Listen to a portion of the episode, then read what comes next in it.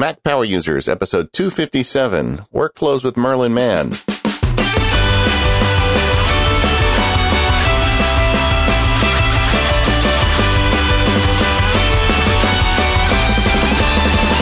Hello, everyone. It's David Sparks, along with my pal Katie Floyd. How are you, Katie? I'm great, David. Here we here we are again.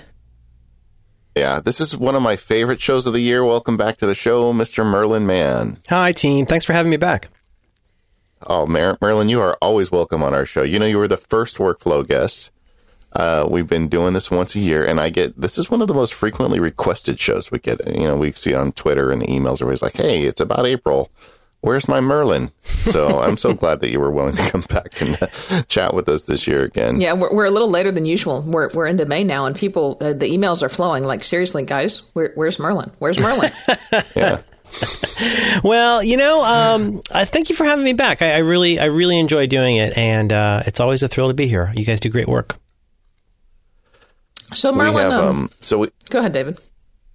Well, we've got this rich body of work we've done with you over the years. You know, I went back and listened to them all this week, and, and they're all great episodes. If you're out there and you haven't listened to the prior episodes with Merlin, you should go back because they're just so full of great tips and ideas. Um, but uh, so today we're going to go back to the Mac. We're going to talk about the Mac and also the iOS Mac balance uh, in Merlin's life, and we got some other things we got on the list here.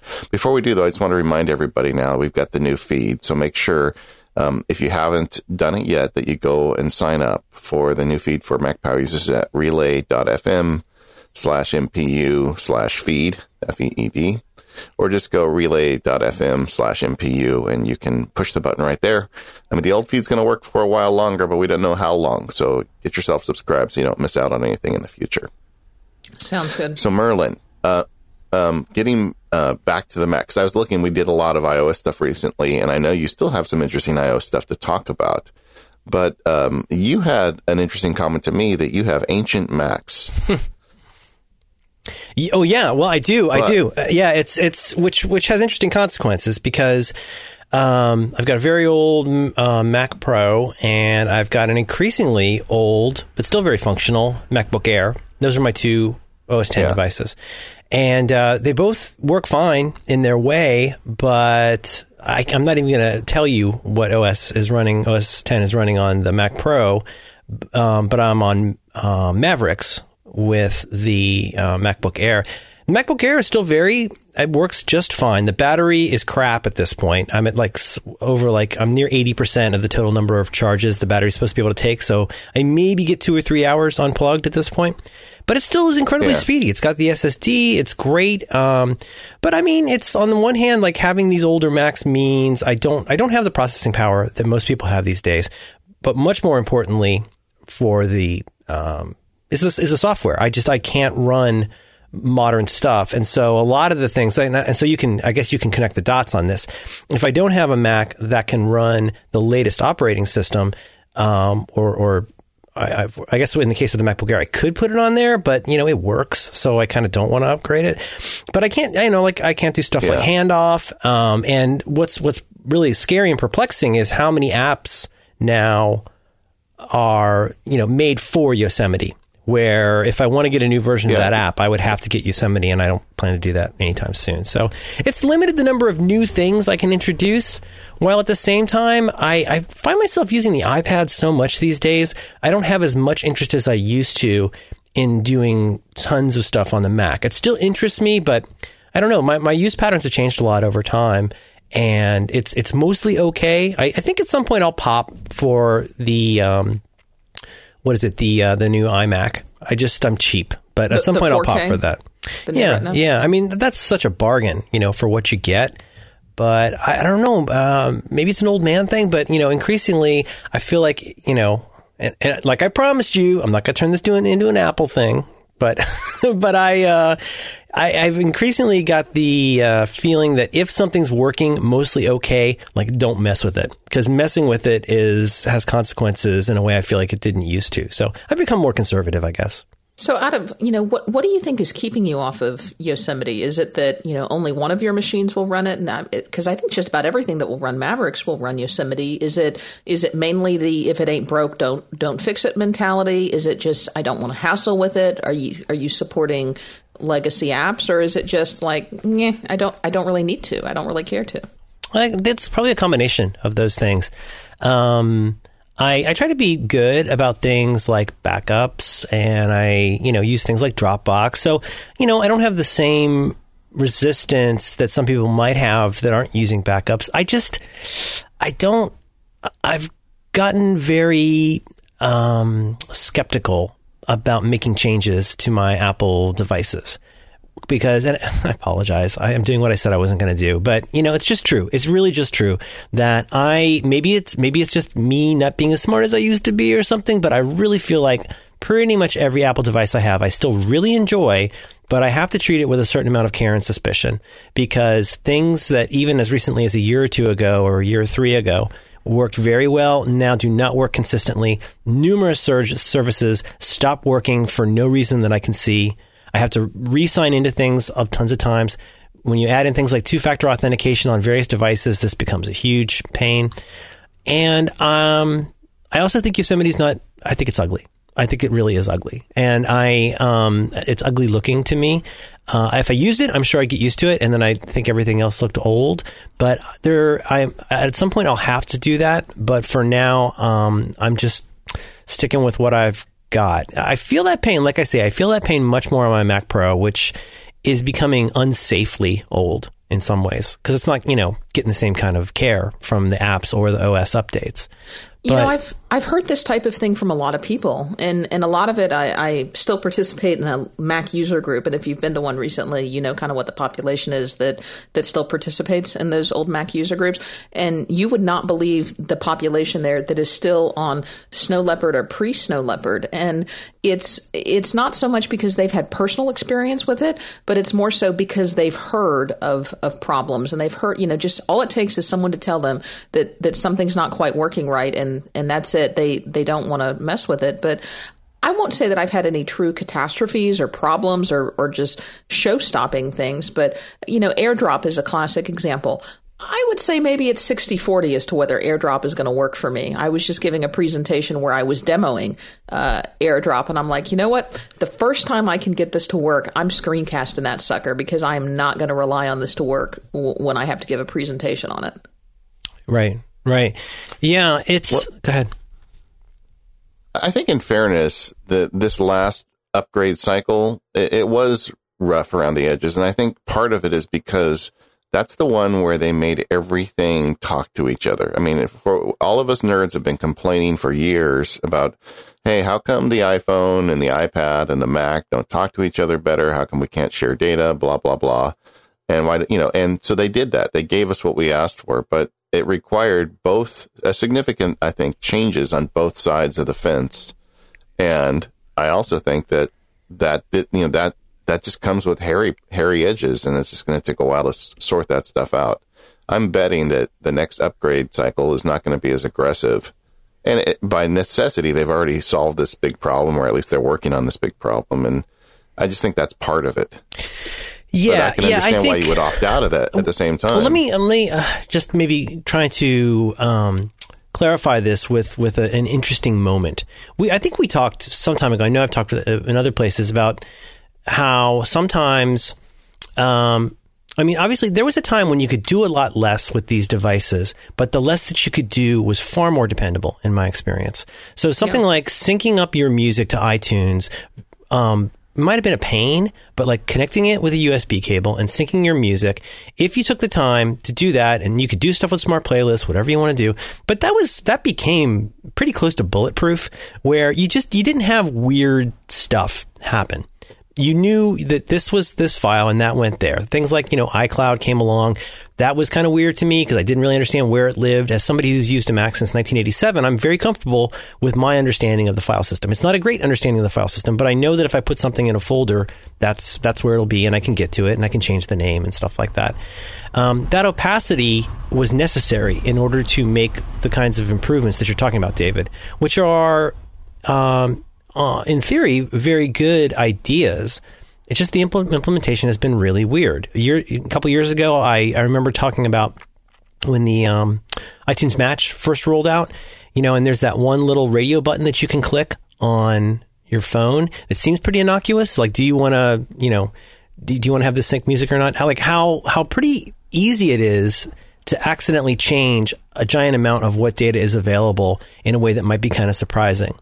But let me pull this together with one story, which is when I got iOS I guess maybe the first iOS. I'm not using. I don't use betas anymore. Period. So when I got iOS eight, I guess whenever that first came on the phone, and I did did the restart, came back up. Remember feeling like it, it just takes longer and longer. I feel like to set up a new device. Maybe that's just me, but there was a very important screen that I thought was very confusing, and I, I don't couldn't tell you this from memory. But it's basically it said, you know, do you want to move your stuff to iCloud Drive? And, you know, if you're running through that, you could very easily just want to hit that button. But, you know, I, I, took the time then to go and Google around a little bit and discover like what a terrible idea that would be for me to do. It didn't. It did wasn't clear what a terrible idea that would be. But if I had said, and of course the, the UI itself was confusing. It, it, was kind of one of those continue cancel things that that is very hard. You end up getting into these philosophical arguments about like how it's phrased. And I was really nervous to, to, like hit the right button because if I did move everything to iCloud Drive, well, now it's not going to be in that old system. It's going to be in this new system. And the irony is, A, if I wanted to use iCloud Drive, I would have to have, um, it would, it would basically mean that like from now on, that's great because you can get it on all your devices, but all your devices have to be up to date on software. So B, I would have to have been running Yosemite in order to do that. No problem, right? Except Yosemite wasn't even out yet. Right. They had yeah, there was that bad month where things weren't synced up. But I mean, I, I don't, I, am not, I don't mean to make a straw man here, but I just, I, what I want to get across is that that one little simple piece of UI that I think could very easily be, be punched in the wrong direction would mean like a, a really, a really tough time getting to my files for no benefit to me. And it just seems ludicrous that on a public release of this software, it would be requiring a feature that only developers had at the time. So that's the kind of thing that makes me really nervous and conservative. So, so I guess in summary, what I would say is like, the thing is like, Katie, you're in good shape because it seems to me like you are, and probably David, you're the kind of folks who stay pretty up to date. You get pretty up to date computers, you get up to date phones, you keep your software updated. Maybe there's folks out there who are running betas. If you are dedicated to that cycle and you're willing to spend the money that's required to support it, you'll probably be mostly fine. Like do lots of backups and all that kind of stuff. The trouble is though, if you're not, then there's not a lot of incentive to put that energy in until it really is proven and necessary. Because it, you know okay so you're going to install this great great GWiz stuff that you see in a demonstration. Well if I did all that great GWiz stuff I still like almost so many of the things that are benefits of Yosemite don't do anything for me because my computer won't do anything with it.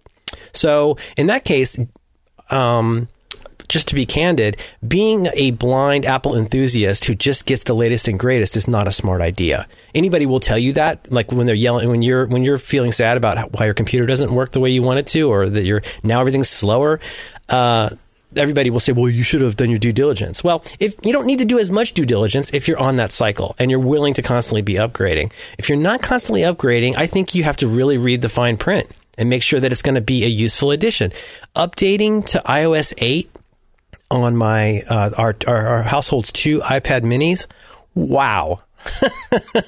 that was probably a terrible idea because they are almost unusably slow. I know it's these, really it's really just an iPad, iPad minis 2. that are like the iPad. That's what I was going to ask. That are the iPad twos, not the Retina ones. You know, yeah, these are these iPad. They're basically little iPad twos. Okay. And but I mean, but it pops up. it pops up and says, "Do but you it want to says, update "Hey, it?" I, I can work, no problem." Yeah. Well, and I'm not. I'm, I mean, I'm not an idiot. I mean, if it wants me to update it, I better update it, right? And then I did it. Now we've got these two iPads, and in a second, I'd love to talk about having the latest iPad. Uh, uh, what's it called? The iPad. iPad Air two. Yeah, because that's been a game changer for me. But using that as my one, of, really almost my primary device these days, like it's astonishing how much slower those things feel. And I know that's a little bit unfair because that thing is so powered, but it's it's pretty crazy how doing even just basic stuff, you just switch apps and it pages out. Like it's you you you will lose whatever you were doing and it will have to start over every time. There's just not enough memory for for dealing with iOS 8. So anyway, that's I, I apologize that that was a rat hole, but that makes me conservative because I don't want to have to go out and, and buy new stuff. And I, I want to be circumspect about getting what I need to do the stuff that I need to do rather than feeling led along by all of this enthusiasm for this, for these shiny new things because some of those shiny new things, as we increasingly see, just become a reason to buy more shiny new things. And if I don't stop and have a mindful moment of realizing what I actually need to accomplish, I mean, now now I'm I'm just I'm just wasting time and money. So that's maybe more conservative. Also, just also increasingly, you know, simplify, simplify. Trying to find more ways to, to do more with less has become a really valuable thing for me. So whereas I used to be somebody who would try tons well, of new stuff and load tons of new stuff, now I'm more and more interested in like what I can where I can do more with fewer things. The um interesting though. Okay, so let's take that tack for a minute. You're you have an older uh, MacBook Air. I mean, it's the it's the 13 inch with the SSD. So you know, it's the new generation. I got it in uh, November first one, November this, of 2010. You know, second phase. Okay, so yeah, so it's, it's, it's pre Broadwell and then but, pre battery stuff. Yeah. And and you uh, so if you wanted to keep going with that, have you considered replacing the battery in it? I mean, because I know that that you could fix that problem pretty cheaply, relatively cheaply in, in terms of buying a new computer. Yeah, absolutely. I, I went to the Apple's site for these kinds of things, and it, it was not incredibly clear. Like, I, I, guess there's different options for doing it. That's something I'd very much like to look into. My wife is uh, is starting a new job, and she's going to get um, probably a tricked out uh, MacBook Air uh, in the next in the next few weeks. So she won't have the need of that. We use it mostly as our home machine for doing all kinds of. Anytime we need a computer, we use my MacBook Air at home. Um, but um, uh, yeah, I absolutely have thought of that. What does that cost? What does it cost to, to know, uh, replace a battery? I, I, think Apple will do it for like a flat rate. I, I think it's you know two hundred bucks or so. But I did see a friend of ours on Twitter. I think it was Jonathan Cost um, replaced his himself, um, and, they're technically not user replaceable. But he said it wasn't that hard, and so that may be something you want to investigate. You know, get the battery and and see if you can do it yourself. I am so. If you're brave. I'm no, I am not. I am so okay with having someone else open my computer these days. okay, but you're well, right. You know what? To I'll, I'll do, do it that. for you. No, thank you. I would love yeah. that. no it's warranty. Like you open them and they and they pop, and you're never going to unpop it. You know the, the, way everything is packed in there so tightly. The um so so I get that. So the battery. Then I I don't know um you know, the, the one thing that I hear, because like you, I'm sure you don't have the necessary Bluetooth radio for a lot of the handoff stuff and some of the newer features. But the thing that would really bother me in your position would be the, um, the inability to run Yosemified software, you know, in the mm-hmm. way, because a lot of the, a lot of the good productivity apps these days are just kind of like saying, okay, guys, you need Yosemite if you're going to use this. And you've got a computer that should be able to do it. Yeah, don't I, I don't know. I would investigate whether it's it's worth the update. And yeah, I understand what you're saying. And just to like be clear, I'm not it, I'm not advocating here. I'm not. I'm, I want to be super clear. I am not advocating that anybody do or think anything differently. I'm just you know talking about how how how I feel with this and having a, a five year old Mac that mostly runs fine. Um, like I say, if it, if it when it becomes apparent, if there's stuff that I use that's really basic that I can't uh, where I can't run stuff anymore, I, will I'll, I'll look at that. But it's um, and you know, and I also would just like to say, like apparently, like the kind, you know, it's getting so much better for developers and better for users, and hallelujah. Like I, I'm just one of the weirdos who hasn't upgraded, so I probably will at some point. But I, I just think, what's the benefit if it doesn't work out? What's the you know if it if it you know it just it's there's such a mm, I sound like such an old man, but there's so much uh, so much of a premium put on automatically updating whatever it is that you get. Like you've like you've got to buy a phone every year or two. You've got to update your computer. You got to do all this stuff. Setting aside the security things, which are certainly important. You want to keep those updated.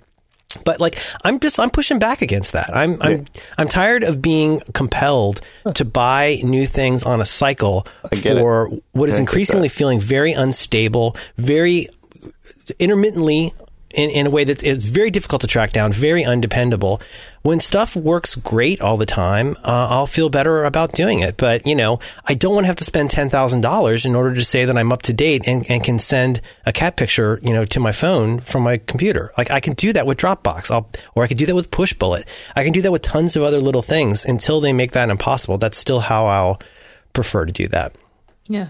And I, I don't upgrade my hardware probably as often as most. You know, I'm on the every other upgrade cycle with my phone because I, I won't buy it without a subsidy. And I'll probably be three, maybe four years on my iPad because I've got the Retina iPad mini and I'm not going to update it, I don't think, next year. There's just no reason to. And my, my MacBook's a little newer than yours. It's a 2012, but it's mm-hmm. pre that battery jump that they made. So I'll tell you, my, my battery's in pretty good shape, but it's it's a stretch for me to get four four to five hours. You know, maybe maybe four and a half is about as max as I can do if I'm really trying to save the battery.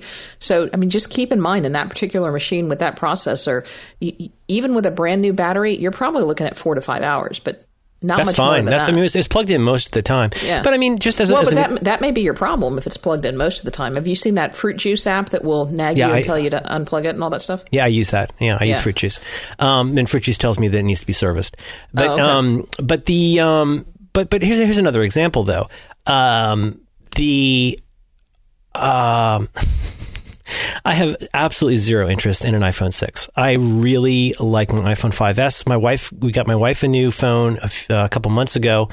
Uh, we got our new 5S.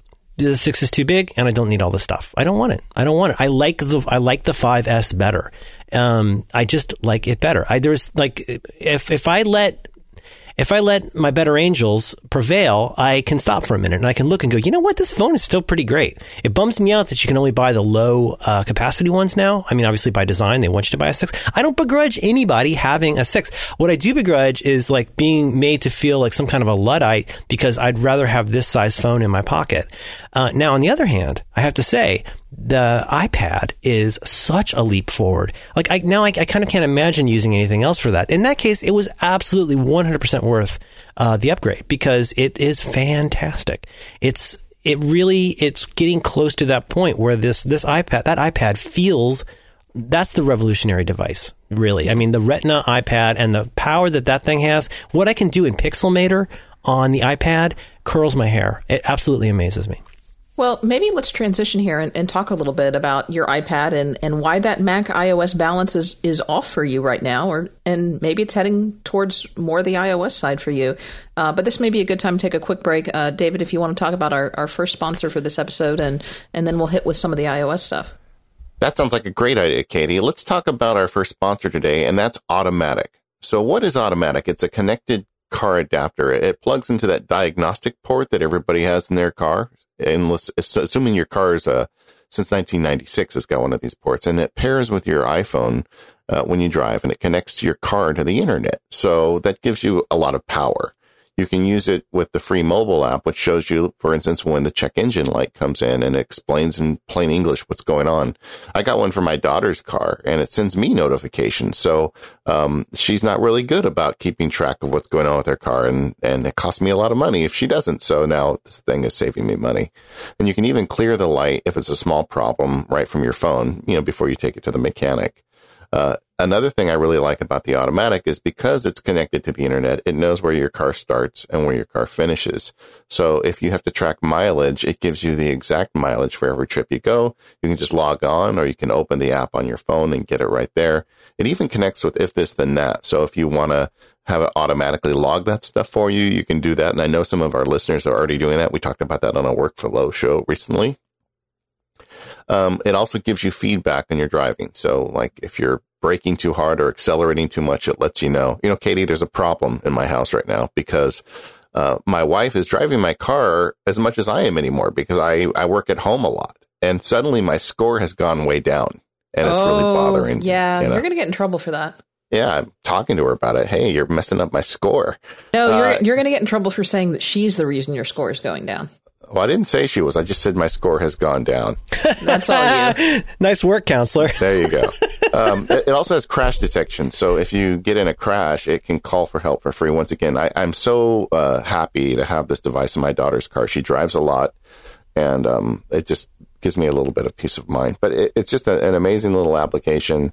Um, it's it seems so obvious. You can take your old car and you can make it feel like a smart car with this product, and it only costs a hundred bucks. So you can get it for ninety nine ninety five. There's no subscription fees. So once you buy it, it's yours. And because you buy it through the Mac Power users, you get twenty bucks off. It's just eighty dollars. So go to automatic.com slash Mac Power users. I see. I'm sorry, just automatic.com slash Mac Power. There's no users part there. And it ships to you in two days and they have a 45 day return policy with free shipping. So just get it and try it out. If you're a nerd like me, you're going to love it. Um, like I said, now we've got them in all three of the cars in our house and, and we're taking advantage of it. Uh, there's so many benefits from making your car a little bit smarter. You can do all that with Automatic. Go check it out. And thanks Automatic for sponsoring the show. So, so Merlin, you got this new iPad and it's, uh, it's really helping you out. Oh man, it's, it's so fun. I've always, um, you know, it's funny. The uh, the iPad when it came out was um, fun, but like it didn't feel. It did kind of feel like a big iPhone in some ways. And I don't know with this one. I don't even know. Whatever. I've got the latest one with the latest and greatest one, and it is it's it's just bananas how how it has made good.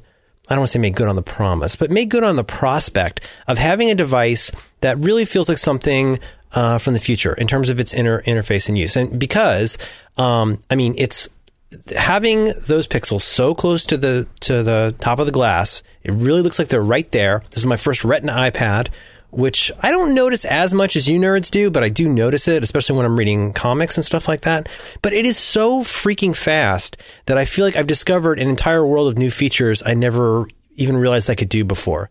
Like I think I, I knew that you could do in Safari, you could do a two finger pinch to pull out to, you know, the various tabs. But doing that on my iPad was like churning butter. Now I can actually like go woo, woo, woo, and do a little pinch and uh, you know what I mean? Go back and forth. And in real time, it's responding as my fingers are moving, which sounds like maybe not that big a deal, but it's, it's sort of like when I got a computer, when, when it reminds me a little bit of the time when I got a fast enough computer and a new enough version of Quicksilver that I no longer had to look at Quicksilver. I just knew it would be there. I didn't have to wait for it to pop up. And it's so funny how like those little things with that particular interface makes such a difference. I'm more and more confident about using gestures. Uh, I should just say in general, the four finger swipe to change apps, the four finger swipe up to, to go to the uh, launch pad or whatever it's called. All that stuff, I really, when I use it, I don't have to think about the fact that I'm using a little computer. And I think it's a home run. I really do. Very expensive, pretty costly, but like, boy, is it ever great. And the stuff that I can, between workflow and Pixelmator and things like that, ah, it just blows me away what that thing can do. You know, I don't think we've talked to you since Workflow app came out. David did a screencast on it, and I've seen a lot of good stuff uh, that Federico's been been talking about. But uh, tell the Mac Power users audience a little bit because uh, we've had a lot of comments about Workflow app.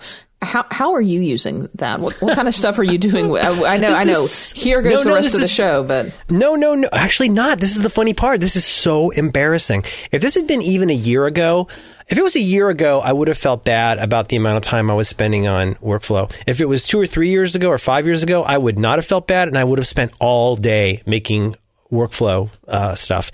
I have not, all I have done so far is adapt other people's. I have not spent enough That's time. Right. Well, no, but it's really funny because it's like my dream come true. The the dream of like a you know Merlin five years ago. It's it's it's just a, a and, and by the way, I, I really loved your. Thanks for sending me that link, David. Your screencast on it was fantastic and very good at explaining like how and why you would use it the way it does. But as much as I'm uh, pretty bearish on you know a lot of stuff with Apple and OS 10 in particular, um, what you can do with apps and extensions on the iPad is really it's so amazing right now it I used to say things I do remember like a, maybe a few years ago I would I think I said it on here how when I did OmniFocus uh, GTD reviews I would always use my iPad because I actually I thought, thought always thought that was the best way to do GTD reviews. Yeah, at the time it was. Yeah, well, and but also at the time it was extremely unusual. I feel to say there's something I'd rather do on an iOS device than my yeah then powerful Mac. And now today there are so many things I would rather do on the iPad inexplicably. I mean, obviously typing is always going to be easier on a keyboard. Like I'm an old man. I like typing on a keyboard, but all the stuff you can do with extensions, the way that like now I can have drafts set up as an extension to like know how I like to capture URLs and, you know, links for things and then go create a drafts document out of that. Um, God, Touch ID 1Password and beyond is is so amazing. It's that's changed the way I do so many things. Uh, gosh, I guess I am kind of excited about Apple things. I um I really I really like the iPad and it is um workflow in particular, I need to spend more time with. I do have the fear that it's a rat hole. where if I get started on it, I'm going to be doing nothing but making workflow things all day. But there are so many workflow things where I, I want to put out like a lazy lazy web thing. Like, can somebody go make this for me? Because I know it would be pretty easy. But uh, I mean, down down to stuff like, can't you do stuff like say, go grab this YouTube video and download it to a server somewhere? I mean, can't you do stuff like that with workflow now?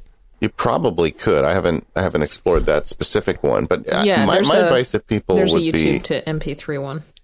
Yeah, I mean, my advice would be just spend some time in it getting familiar with what it can do. You know, what are the various tools in there? Because basically, I know this is a tired analogy, but it's basically a, a box of Legos that you're going to stack up. So just know what Right. the, the the specific blocks can do, and then as you're going through your day, you'll be like, "Wow, I'm doing this a lot. Maybe I should." Um, oh, I remember workflow can do a bunch of these steps. Maybe I can just have it take care of it for me. That's good. That's that's really good advice. The the the thing that I guess feels revolutionary about it is first of all, uh, wow, I had no idea these many things could be done on an iPad.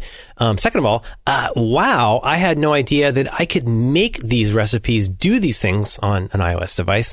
But then I think I think the missing piece, and I think this is where people like you and Federico are showing how this is more than just like a, a fun, silly nerd thing, is that many of the things we previously thought of as limitations of mobile devices, it does not have to be a limitation limitation anymore. Especially when you can interact, you know, with the file system, when you can do things with with these various services. I mean, you know, something like if this then that by itself feels like magic to me. Having a Wemo um, set up seems like magic to me. But in this instance, there's you know there's at least for now there's so much stuff where it would have been such a pain to do where you would have had to use something like Goodreader to get anything accomplished. Uh, and I don't, I don't, I mean, I still, I, Goodreader, right? No, is that what it's called? What's that awesome app I use? Yeah, Goodreader? Goodreader. I mean, that, that, that's, that's, a, that's a great app, but I don't need as much of that stuff as I used to. And having just a single button that does stuff for you, uh, is, is, is, it is game changing. there was like a, a degree of giddiness to me when I realized uh, that workflow existed. They sent me, they I, I got in on the beta.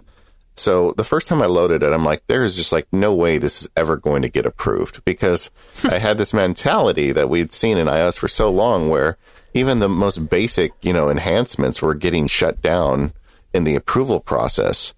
And I'm like, this is, there's just no way. I'm like, I, I it's to, so, to such an extent that I was saving the, you know, the builds to my Mac assuming it would never get approved, so I could one day try and figure out how to like backload it onto my my iPad, even though it wasn't a, an approved app. But they got it through, and and if you look at the updates that come out for it, they just make it stronger each time. But these guys are really on it. You, you know, the developers behind this, they're like twelve or something. I mean, oh, that's so depressing. yeah, the, the the guy was uh, he's not twelve, but he was at Yeah. MIT. He was at MIT, and they had some scholarship or program where if you had a good idea, someone would pay you for a year to take a year off school and make something great. And he did it, and he won that award. And this is what results from it. And um, I don't know. I I'm like you. I, it's really hard for me not to get on a soapbox whenever I talk about workflow. But man, it's just so amazing that you can make the simplest little workflows, save it as an app, and you just push a button. And now they're going to be on on the watch, so I could like like the I'm going to be home in X minutes thing. I could put as a workflow on my watch. I could tap my wrist and get in the car and go. That was a great. That was actually a really good um, demo you did of showing like how you would actually, you know, uh, want to use this and like I'm this many minutes away from home and stuff like that. I mean, you know, maybe I wouldn't use that every day, but it very clearly illustrated like why something like this would be useful to make these little singleton um, work workflow uh, scripts or whatever you want to call it that would do those things for you. Yeah, I, I, I should spend more time with it. I, I got to that. I got to that that um, novice stage where I just was downloading lots of them, looking at them once, and then letting them accumulate. And you know, I, I, guess I I should spend more time and be more patient, primarily at looking what other looking at what other people have already done before I do more of my own. But it seems uh, so. Can you browse that from the web, or is there like a central repository for ones other people have made? There is a website that uh, people that I know of at least. Uh, there was a one Reddit. website. I mean, at one point Yeah. there was just there was a the Reddit, Reddit thread. is what you're Yeah. talking about. And honestly, I don't think the workflow guys have one, do they, David? I haven't seen one associated with the workflow guys, and honestly, I think I think that's where they're blowing it. There needs to be a, a better centralized repository because they're they're clearly collecting them to feature them in the app. Yeah, I made, I made a goofy one that, that Katie shot a million holes in for me, like Sorry. right on the line. I, I made one that l- would look at your battery and then adjust your settings based on your battery life. Wow. And she's like, yeah, but then you got to load the app and push the button. And she made a point, but whatever. It made me happy to make it. But the, uh, I noticed it got As long picked as it up. made you happy. it got picked up on one of these websites that has a bunch of them. They sent me a note. I'll, I'll find the link and put it in the show notes. But the um, there are repositories out there. But like just a simple one, another one I covered in the video that I use all the time because I'm always driving around to meet people. You know, I've got to go meet a client or whatever. And I've got one where it just looks at my calendar and it'll give me the Google Street View image of where I'm going. And oh, that's a neat idea. and it's just like you push one button and I see a picture of the building I'm about to drive to. And if it's if it's up in LA where I'm I'm, I'm constantly getting lost, I'm like one of those guys. I don't know how I ever got around before GPS because Oh, I know. I know. I, I honestly get lost so easily. but if I actually, and you don't stop and ask for directions?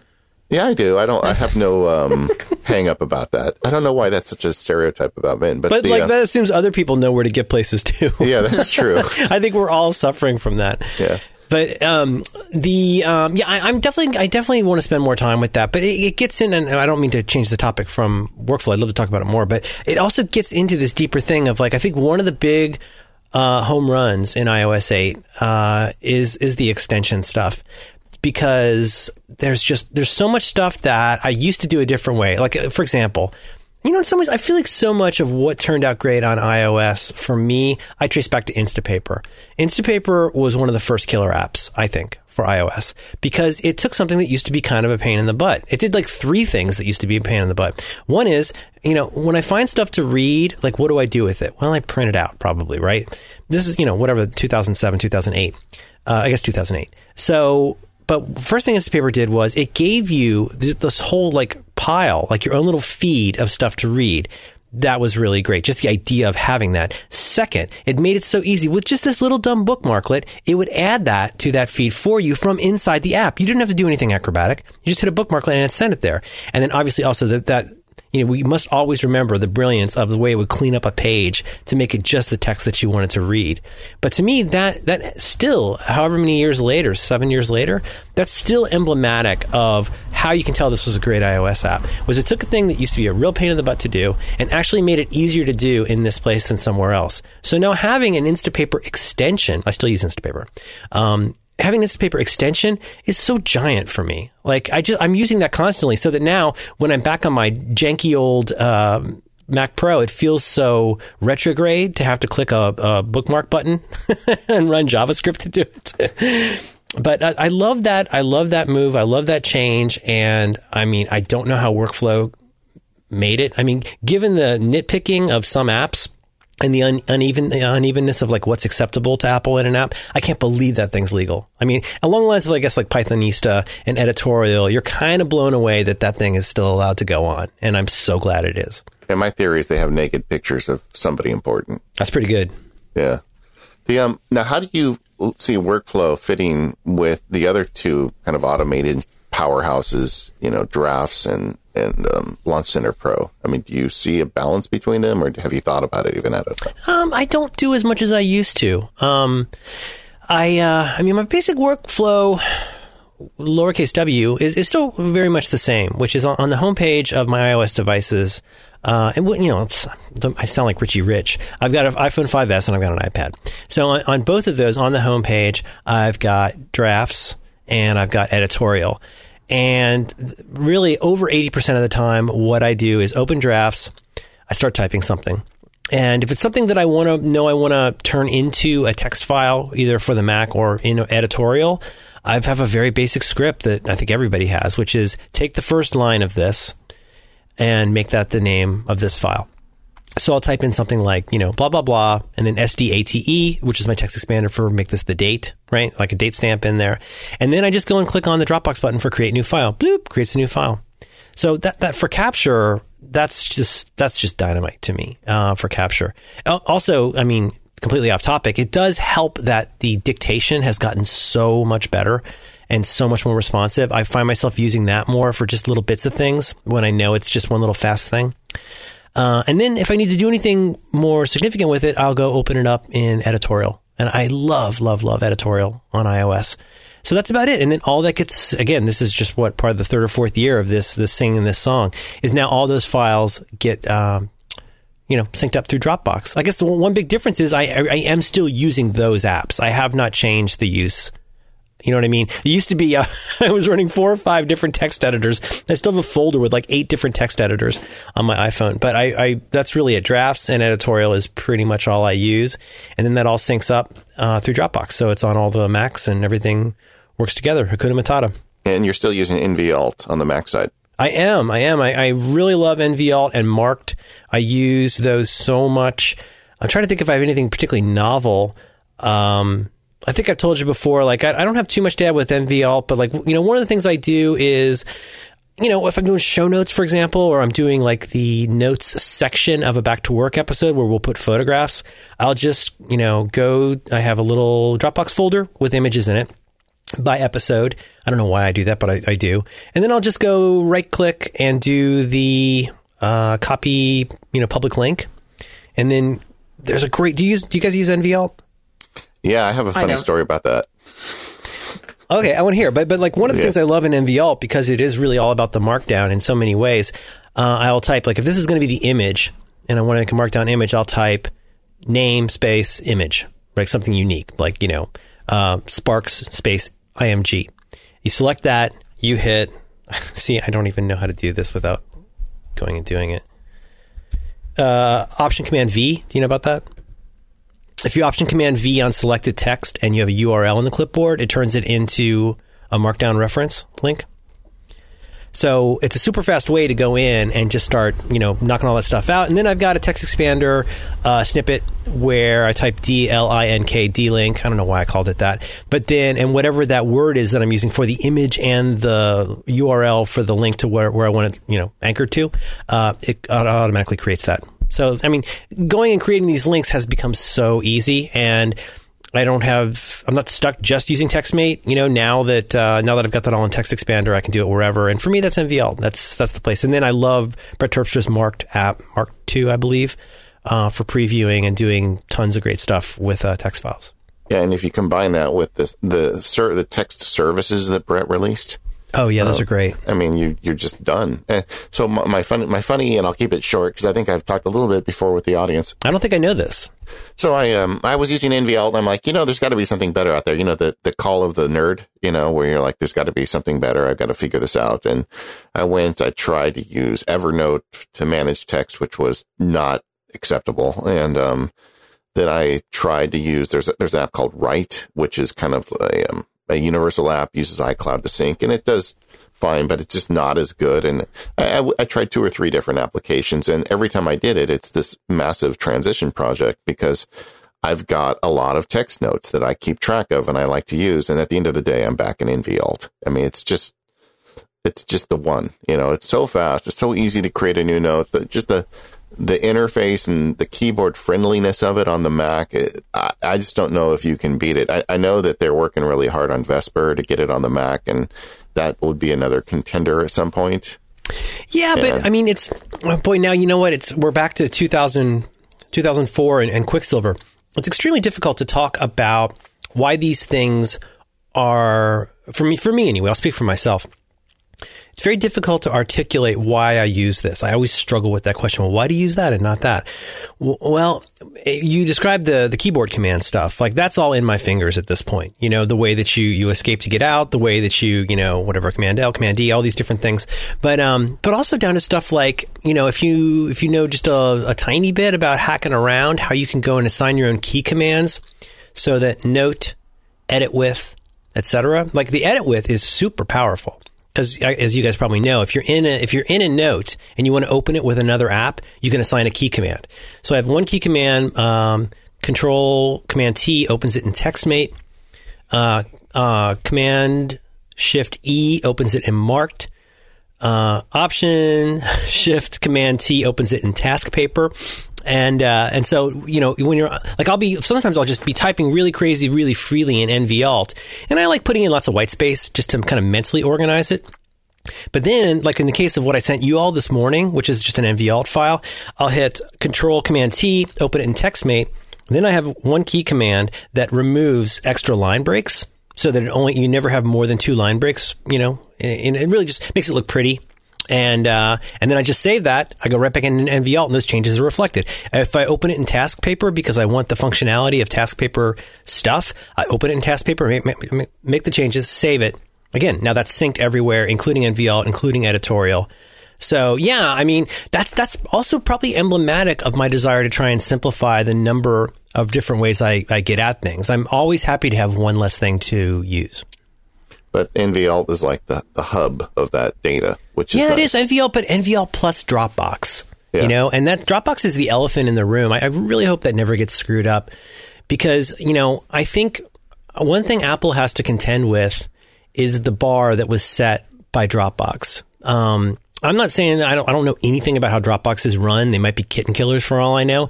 But what I do know is that Dropbox works flawlessly an astonishing amount of the time. And when it doesn't work flawlessly, it fails in a way that's very easy to understand and very easy to fix.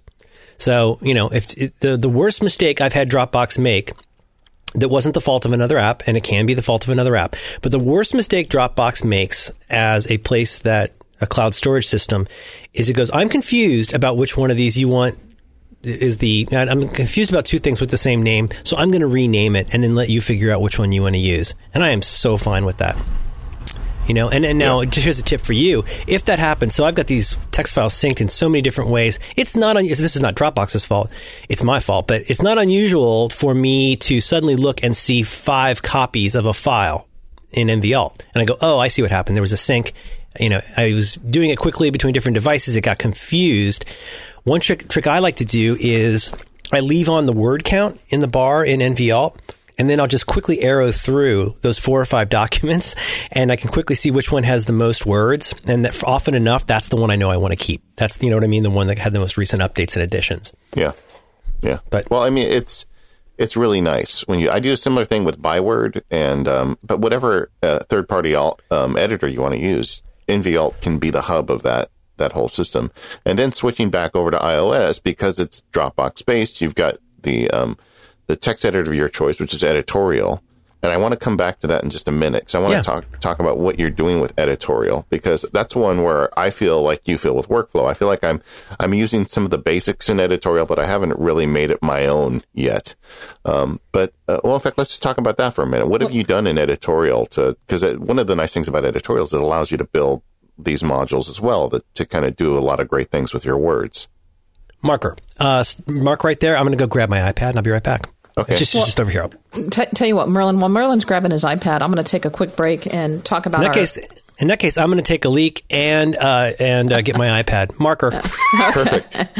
well, mark that. Hey, yeah. Katie, Katie, Katie, can you tell me about something you like? I can tell you about something I like. Um, this uh, this break for Merlin is sponsored by our good friends over at Smile uh, and their awesome product, Text Expander. Uh, and I'm going to talk a little bit about Text Expander for iOS. Um, you know, uh, we've talked ex- about extensively, and even in this episode, in fact, about Text Expander for the Mac uh, and how you can use Text Expander to take small little words and phrases, things that you use often, and you can do such powerful things with Text Expander and have it expand into even longer segments of text. You can do amazing things with Text Expander by creating fill in snippets. You can even have Text Expander uh, expand segments of code, uh, create markdown files. Brett Terpstra uh, has gone crazy with Text Expander, so if you haven't already, you should check out some of his Text Expander snippets. Um, and you can go check out Text Expander if you haven't already over at smilesoftware.com, and you can download a free trial of Text Expander.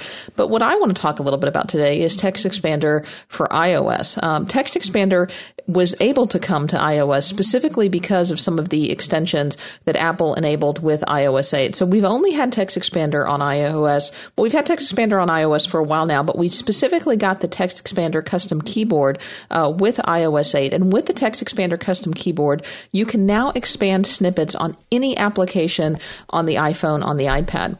So you can now create custom Text Expander snippets uh, either using the Text Expander app on your iPhone or iPad uh, or using Text Expander on your Mac because all of this will sync magically uh, through Dropbox and using the text expander keyboard on iOS Any of those snippets are available at your fingertips on any of your iOS devices and can expand in any app, regardless of whether the developer has built in text expander support or not.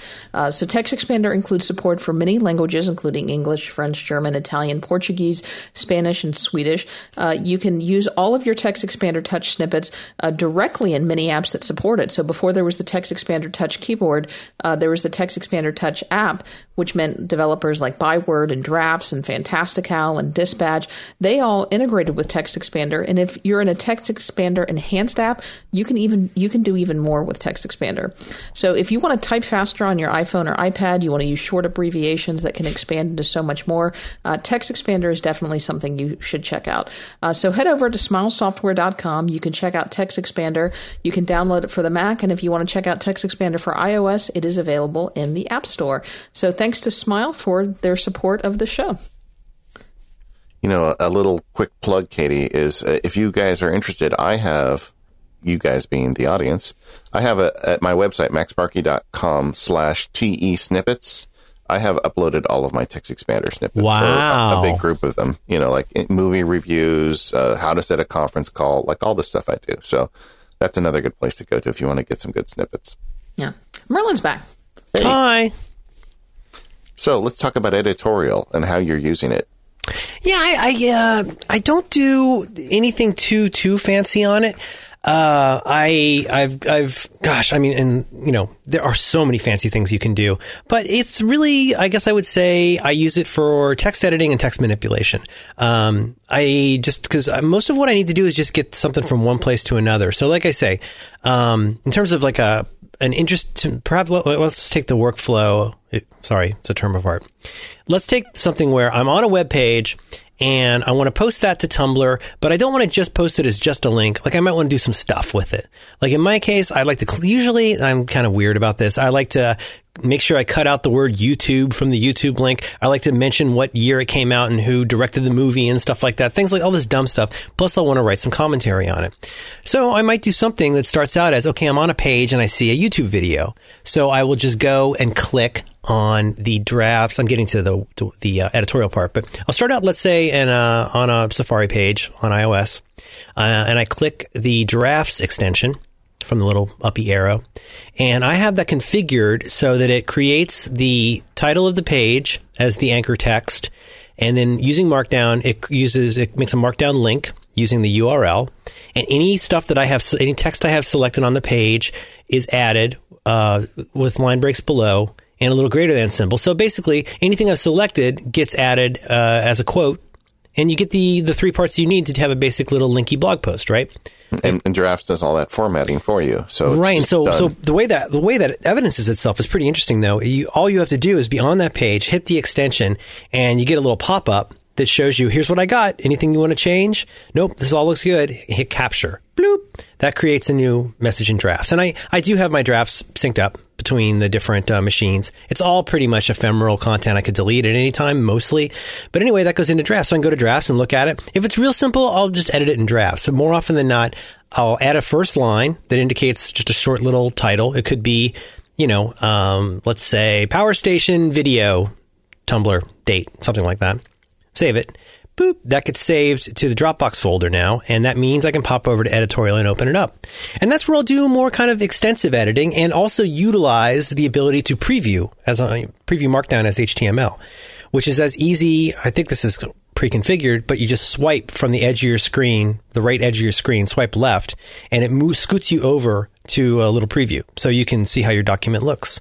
Anything else I need to do in there, I'll do in there. I'll, something I've started doing so much more now that I have a fast enough device is if there's anything I want to look up on the web, no matter where I am, I'll just select it and hit define and then hit search web.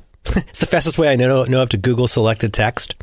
But editorial also has a built-in browser. So if you want to go a browser that is scriptable, so you can set up things to say like, you know, that same kind of action I just did with drafts, you could create an editorial script that would do the same thing from inside of the editorial browser. It's all it's all very interactive, very easy to use. Um, that's mainly how I use editorial. I don't have too many super sexy um, custom things in here.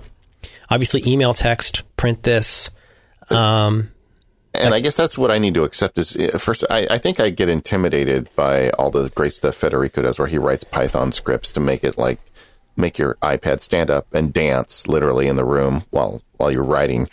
Um, where you don't really need that. It, once again, like workflow, there's a lot of really great built-in tools in there. You know, get the word count, you know, send an email, do the markdown. I mean, a lot of the stuff that we need just when we're writing is already there, you, and you can put them together in whatever order you want and, and kind of make it your own. That's a very sane approach. You know, an analogy might be in the kitchen.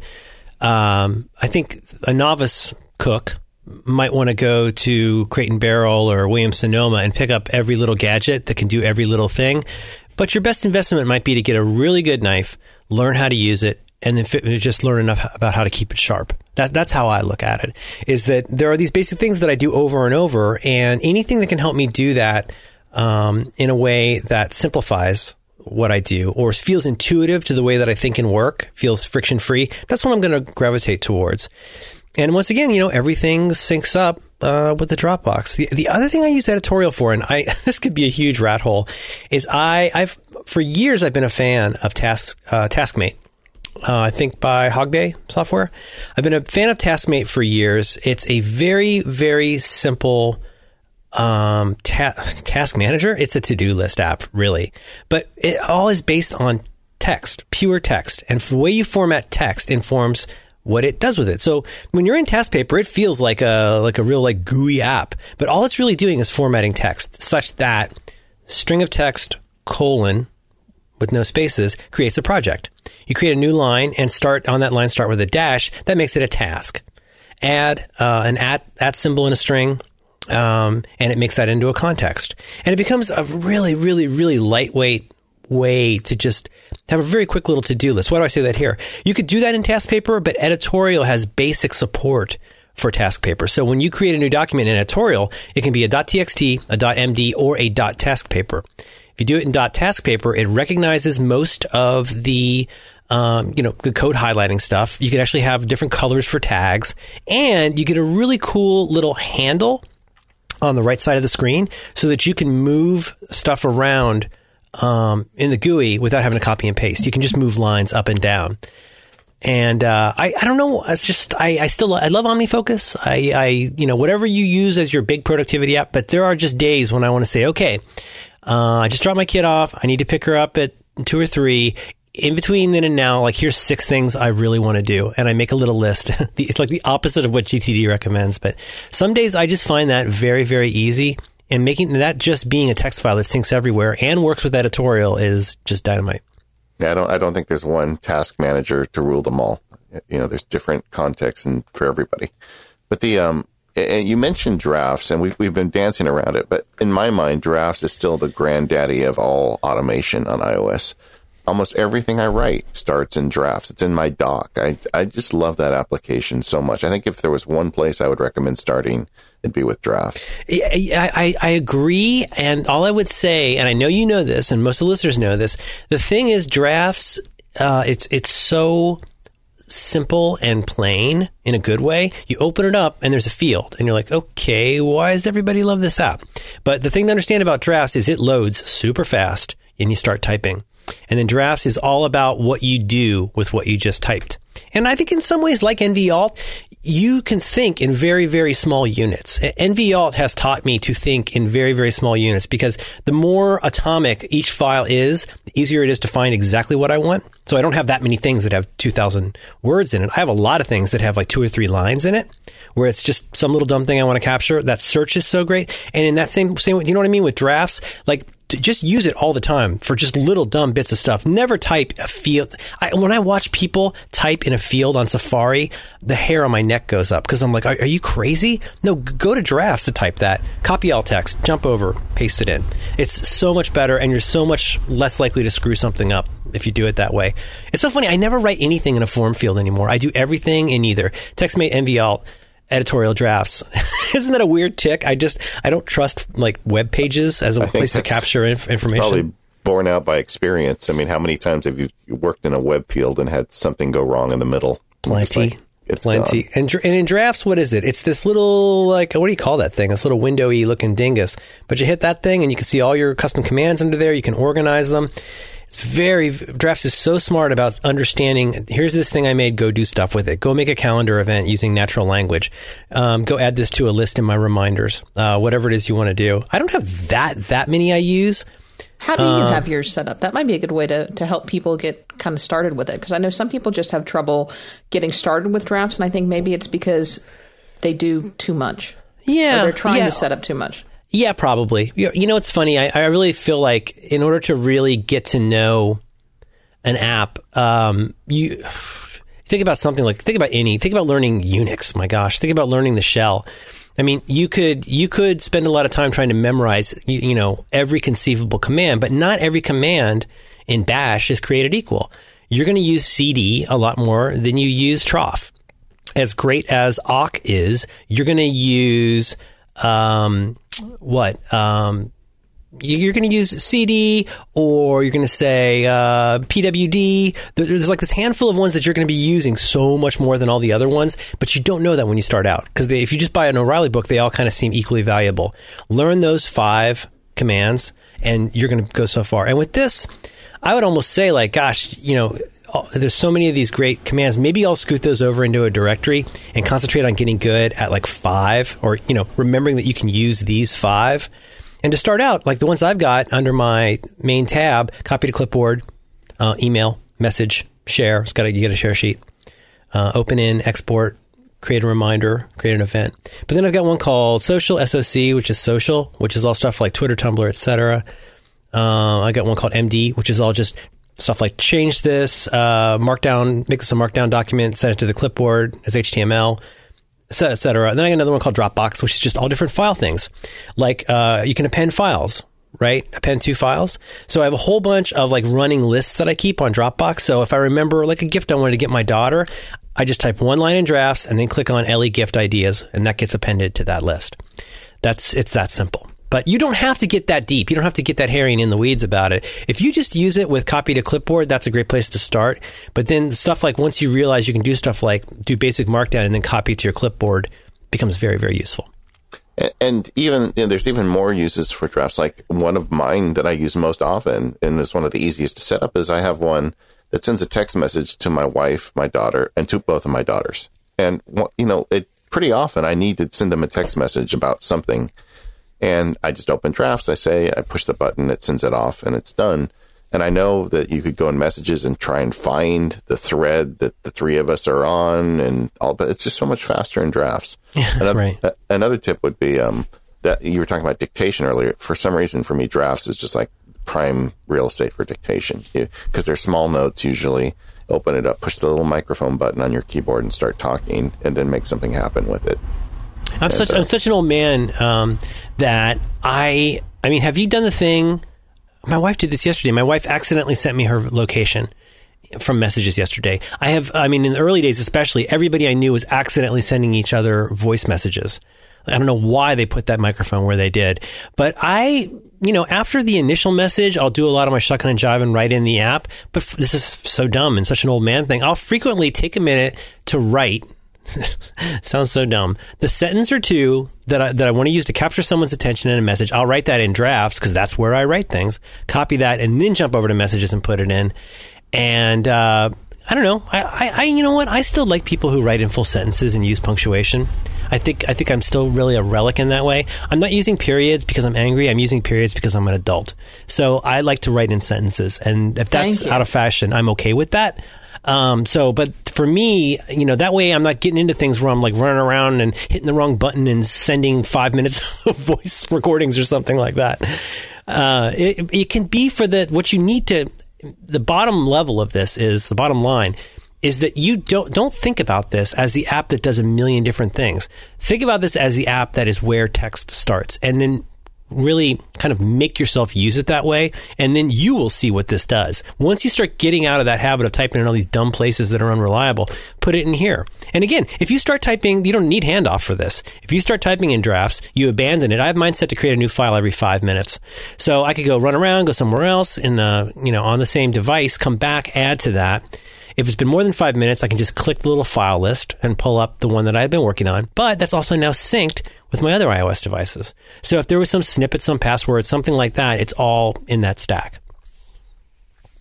Yeah, that that's a really nice app, and I also want to talk about extensions because um, there's some that I'm interested if you're using or not and how you're doing it. But Yeah. before we do that, I, I'm going to take a minute and talk about um, our sponsor, the Omni Group. And uh, speaking of task managers, I want to talk about OmniFocus. They have too, been busy, David. They are so busy. I know. I can't They- they- believe that uh, their output is staggering. well, I mean, just the idea that they said we've got all these great iPad apps. Let's just put them on the phone. Or, or your wrist. Yeah, that's true as well. Um, and they just did it. I mean, it, it, this was not a small project. I know from some of my friends at Omni talking to them how hard they worked on it to make it happen. But uh, all of their apps, all their iPad apps are now on the phone as well. You know, the phone's got bigger. Now I know you like your smaller one, Merlin, but if you got the bigger phone, why not have OmniGraffle on it? Or why not have Omni Outliner on it and be able to do it? Uh, but today I was going to talk about OmniFocus too, because it's just so, it's such an improvement over the original version. It's easier to use than ever, and it, it's easier to get into than ever. I think one of the complaints with the earlier version is, is the, the learning curve was too steep. So they made it easier and they continue to make it better and better. With this latest version that came out, um, you can now actually customize the order of the little buttons with your custom perspectives on the phone and the iPad. And you just drag them up on the screen and it, it automatically formats the size. And I really like that because I've got some custom perspectives I use all the time and now I can get to them faster than ever. Um, the forecasting, I mean, we were talking about earlier in the show how it used to be you had to go to the iPad to do the review. Well, not anymore. Now it, works everywhere and it looks really great. Um, it's easier to review than ever. The application makes it easier to add tasks. They've tied in entirely with the extension system, so I can be in Safari and I can push the little extension button and save a link to OmniFocus without having to run any JavaScript. Um, they're they've got it coming and going. If you've got a phone now, I'm sorry, if you've got a watch, you can see your most important tasks show up there. If you're on the Mac, you just slide over with the two fingers from the right side of the screen and they're a notification center and it'll show you however you define the most important tasks you want from there. And I do that all the time. Uh, Merlin was talking about his hot list of five or six items. What I do a lot of times in the morning is I will flag in OmniFocus a few items that I really want to make sure get done that day.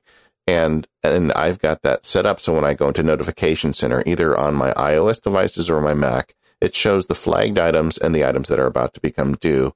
And it's a really great reminder for me to get through those five or six items every day and make sure that I don't, you know, bypass those.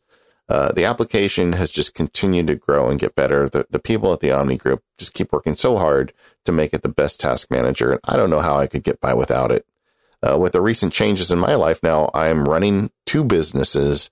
I'm a lawyer. I'm a dad. I'm doing all these different things without OmniFocus. There's just no way I could handle it. So go over to the omnigroup.com, check out OmniFocus. You can download a free trial on your Mac if you want to. Um, there's some great videos. They've got that inside.omnifocus.com website now with more videos and, and Merlin has talked about it. I've talked about it. We've all published things on it. So, so go check it out. If you've been having trouble, you feel that angst lately about you can't seem to manage your tasks or figure out what you need to do, OmniFocus is a really great solution. And thanks Omni Group for all the support of the show over the years. Merlin, you've talked about how happy you are, you know, moving more towards an iOS based ecosystem. Uh, what's next? I mean, you know, what are you hoping that, that we see? I know it sounds like on the Mac side, you're hoping that, you know, things stabilize. Um, but on, on iOS, it sounds like, like you're pretty happy if, if you, you know, people about this time of year are coming out with, with wish lists. Or are, are you pretty happy with the state of iOS or where would you like to see things go? Hmm. That's a good question. I had not thought about that. I um I don't know. I mean, there's there's some things that can be very frustrating um, about iOS. I guess you know I, I I understand and accept that in order to do interesting and powerful and exciting and hardware selling new things, you know, you have to see a growth in what these devices are capable of from the hardware and software you know standpoint. They've got to do more stuff, and they've got to do more stuff faster, and increasingly, I guess they've got to do more stuff thinner. I'm not as big a fan of the thin stuff as some folks maybe. I, I, I uh, just I, iOS or excuse me, devices in general. Um, I would always take more battery life. I would love that. Although I'm, I got to say I'm pretty satisfied with, especially with this iPad. As far as the software and and, and what I'd like to see, I don't know. Um, I guess not really. I don't have that many wish list items. I, I wish that Apple would make things clearer with developers. I wish they, I wish they would make it clearer to, to developers that this is a platform that they can trust and grow with. Because I think we're maybe a, a year or two uh, away from. Well, no, we're not a year or two away. We're seeing people increasingly very reluctant to put a lo- lot of resources into making something for iOS just because they're not sure if it's really ambitious. Will it make the cut? Will it get in? You know, and so as the app economy changes and more and more there's a push toward free with um, in-app payments, I would love this. Again, I'm an old man. I would love to see something uh, where there's a vote of confidence. The developers knew that if they made something great and they had they had an audience, they could they could sell it. It could get found on the store. It could get promoted on the store. You could charge ten bucks for it, and people would buy it. I have a I have a lot of worries and concerns that the health of the App Store and Apple's relationship with developers is damaging uh, the platform. Because I, you know, I think we'd see more great stuff at this point uh, if some of those things would get fixed. I just think it's been a long time since those things have been really taken care of. I mean, go try and find any app on the App Store, and it's kind of depressing. Because um, I think you know uh, the thing is like again something like workflow. I don't know how that got made. I don't know how that's up.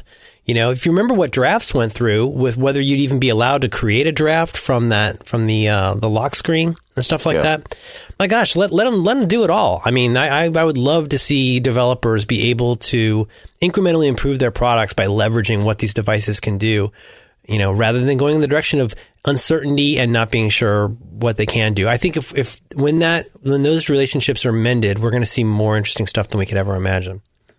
I think a, a corollary to that is the problem with the app economy in general for productivity apps. I mean, there's p- plenty of people making a lot of money selling games that you download for free and then, you know, pay a dollar every time you want extra coins or whatever. Mm-hmm. But the uh, but the productivity app guys, they can't do that. You know, they've they've you buy a productivity app, you need it to work entirely, and and customers just aren't used to pay, paying, you know, ten dollars, just even ten dollars. Oh yeah, for, for, an app that they're going to use every day to make their lives easier and more efficient. And and you know, we're we're all friends with app developers out there that are struggling because not because they can't make a great app, but because they can't make a living on it with that economy. Absolutely, and we've seen how the development cycles and and approach and marketing have all had to drastically change. Well, that's fine. That's just, that's just evolution. But the problem right now is that all, in my estimation, so many of these things feed into each other in a way that is pretty malignant.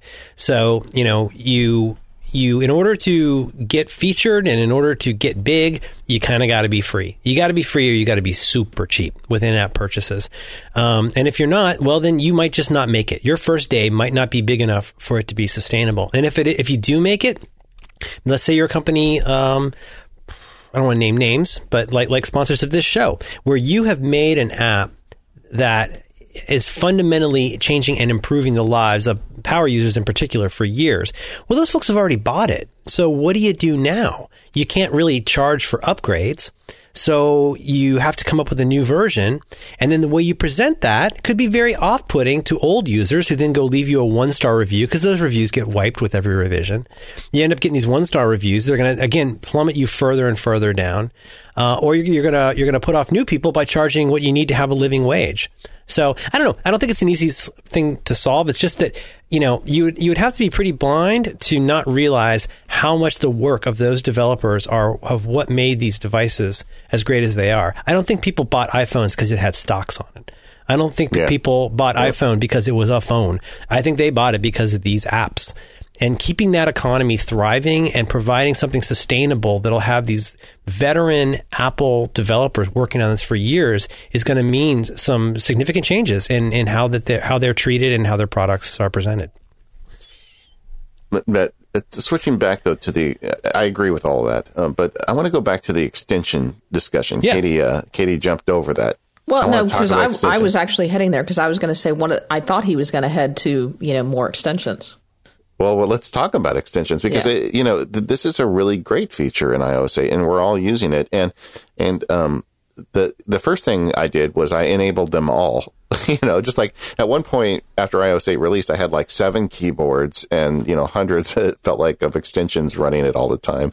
Uh, but now it's kind of the dust has settled a little bit, and I find all this stuff very useful. But I'm not doing as many of all the whiz bang things as I did when the, the OS first released. What are the extensions that you're finding most useful? Oh man, far and away, uh, I think the ones that I use the most because I, I, I do a lot of web browsing on on the uh, computer. Uh, on, excuse me, on the iPad, on the computer, on the iPad. Uh, 1Password uh, I use, which is such a brilliant app and so wonderfully implemented. And with the Touch ID, it's just it's just still the best and keeps getting better. I use 1Password a lot for logging into sites or for you know doing what you do with passwords. And I use Instapaper a lot. I have a few workflows that I use, um, and then I do stuff like I you know post to Tumblr from inside. Um, trying to think of some other things that I do. I don't do I don't use that many different extensions, but the ones I use, I really rely on. You know, the ability to print from the iPad, obviously, I, I use a lot. I think that's one thing they, I feel like they really got structurally right is the way, the whole notion of, I, am not sure if extension is, is exactly the best word because in my mind that means uh, the system level invisible software on, you know, OS 8 or whatever. But with that said, it it does it does make a huge difference. And there are ones that I would really like to see. I could probably make some of these with workflow, but for example, I use a, a home media management app called Plex that uh, basically wrangles a bunch of um, any of your DRM free media files. So music, especially movies, photos, whatever you want. I use it mostly for movies. Um, I would love the ability, but it also has a great has a great set of uh, their own uh, extensions, add-ons, plugins, I guess you call them. So, for example, you can watch YouTube videos inside of Plex. Hmm, not not not the big a deal, right? Well, there's a Plex bookmarklet right now where you can take if you're on any page that has video it can find, it will add that to your queue on Plex. So now when you get back to the house, all you have to do is go to this your little uh, YouTube area or video area. I guess they call it the queue. And any of the things, are you getting me on this? Like, you don't want to sit there and watch these long videos on your iPhone. You just toss them into the Plex queue. And then that night, you can show it to your kid. Go, hey, here's the, here's the Star Wars trailer. It's right there. So I would yeah, love to see nice. Plex do an extension. I could probably, maybe if I could lazy web request that, I wish Plex would just make that. But a Plex extension would be great. I would love, and again, I could probably make this myself, but a Huffduffer um, extension uh, I would really love. That's these are all I think very simple, but um, having those things everywhere and working in the same way is such a leap over bookmarklets. Do you know what I mean? It's yeah. the bookmarklets are great, and I still use them. I still use them a lot. I still I use them as little shortcuts a lot of time um, or I'll use them as you know JavaScript functional bookmarklets. But I love the, the, it's I gotta gotta really hand it to the folks who came up with the extensions. I think it's a great idea. I think it'll only get better. Uh, and as it as it evolves and gets kind of cleaner to use, I could see it becoming easier to use inside you know the interface, less clicking. But uh, I, I, I love them. What what are the kinds of things you guys use? Have you ever tried Clips? Uh huh. I've got Clips running on my yeah. uh, lock. What do you call that dumb thing? The lock screen, the little yeah, pull notification down. screen. Yeah, yeah. right. Yeah, Clips is I, Clips is pretty crazy. Yeah, I mean it's it's not a you know it all it gives you kind of an unlimited unlimited clipboard on your iOS device. Although it's not as convenient as on the Mac because it doesn't auto save to it because of the limitations with the operating system. But anything you save your clipboard, you can dump in Clips. And it syncs. And, yeah, and so I'm working on my iPad like you, and I'm going through and I'm pulling things like even just like the legal stuff. I'll, I'll pull a quote out of a case on Westlaw, and I'll pull you know just different places I'm going, and suddenly I'm assembling all these bits of text. Then I want to go develop it into something bigger. It's all right there, and it I find that thing so useful. Yeah, and, and having it sync up is really handy too. I, and I don't know if they have any competitors because when that came out, I'm like, yes, this is it. And I've never gone back to see if somebody's made it easier or faster, but but Clips as is is, is a pretty great application. I, I don't use as I'm I'm using the today. What is it called? The what, what, do you call you know, it? it should be called widgets, is what it should be called because that's what it's turned into. Right? Called, yeah, I've got I've got the weather. I've got reminders, I, I calendars, the today view, and you can today view. yeah, it. yeah. I got clips. Uh, I use delivery, the Junecloud app deliveries. It'll show me my deliveries, and then I got drafts. That's all I use right now. And I don't, need, I don't like think to go there that much because with Touch ID, you know, it's so fast to go from this thing's being charged to I'm doing something in about 10 seconds. So frequently that's, that's the fastest way, um, that I get around. But I think that's one of the most interesting things in this. And I really hope it continues to grow and be able to do more interesting things. Like personally, the idea of an, of the, of the Apple Watch right now is theoretically appealing to me but practically something I'm going to wait probably at least a year on. Whereas the Apple Watch type functionality being available on your lock screen is a no brainer. Like, why not have more stuff for these complications? Yeah. Why not have yeah. those on your lock screen? So when you pop it open, you've got an entire little dashboard, and you know, again, according to your own security needs or whatever. But the the but the idea of having the kinds of things that people want on an iWatch on the lock screen of an iPad would be a game changer to me. Yeah, it makes sense to me too, and and hopefully they get there. Like one of the you were talking earlier about things we would like for iOS nine. I know you're not a mail user, uh, but I am. I use the Mail app, and they they don't have extensions enabled in the Mail, and it would be so much better if they did. I mean, just the ability to make a workflow to save as PDF, something as easy as that. Um, it's not in the do, Mail app. You don't no. have share sheets. No, no. no. oh my god, that's so like, bizarre. I agree. I don't know how that how that happened, and if it doesn't come out in iOS nine, I'm going to be really disappointed because it could make Mail a much better application. You know, just like we all go by. Wait, talk about know, an anti-pattern. I mean, I, am just so dogged about, and I mean, even to this day, me, the inbox zero guy, like it's still so important to me to minimize the time that I spend dealing with email in order to um, focus the time that I spend on doing something with that email. Like I've got to do something with it. The last place I want to be is email. I mean, that's like writing checks to pay your bills while you're sitting in your mailbox. It's nuts. So the idea that you couldn't send those places seems really weird, like to PDFs or to. I mean, like, uh, just there's so many things you could you can OmniFocus. OmniFocus. I mean, it's a no brainer. Yeah. yeah. well, it, it it is, but it's not there. So hopefully they'll figure that out uh, shortly. Uh, but but the extensions really have upped the game for me, and the fact that they approved an app like Workflow to me is very encouraging. Um, and I don't know, you know, if that if that's a false sense of security, but I mean, the fact that that app got through to me signals to me at least that they're willing to look at you know these kind of power user apps in a little better light now. That's that's that's a funny way to put it because like when I think about stuff with my kid and as lame lame dad stuff, but when I think about stuff with my kid like I know how important it is, how crucial it is to be consistent with a kid. It's like it's the hardest part. But, you know, part of that consistency is that I mean, you know, the, like for example, yesterday, like all kids, you know, she was in kind of a sour mood, and I could tell she was trying to leverage it a little bit. And I, I, you know, said the kind of thing you have to say sometimes, which is I said, you know, I know you're, I know you're sad right now, and there's nothing wrong with being sad, but you being sad does not change the way the house works. You still have to have a bath. You still have to go to bed. The only question is like, how are you going to feel about that? You know, so I, ha- I feel like I have to provide that consistency, but then also be consistent in why it's that way.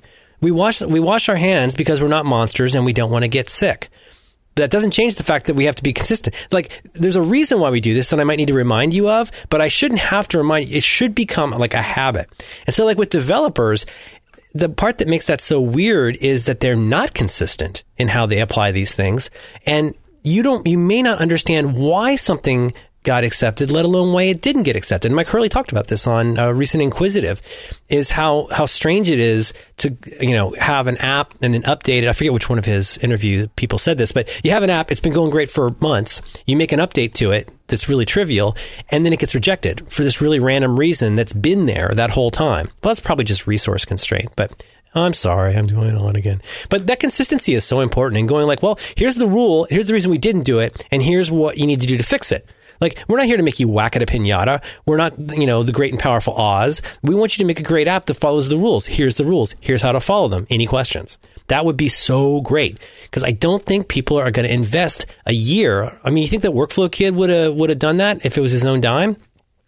you know, spending a year no, on an app, no, that's really no. risky for an app like that. Are you going to yeah. go down, you're going to go to Cupertino and have a meeting and talk about whether it's going to be acceptable? They're going to cross their arms and say, well, it depends. Submit it and we'll let you know. But that's that's like that's six months of work just to get to that point.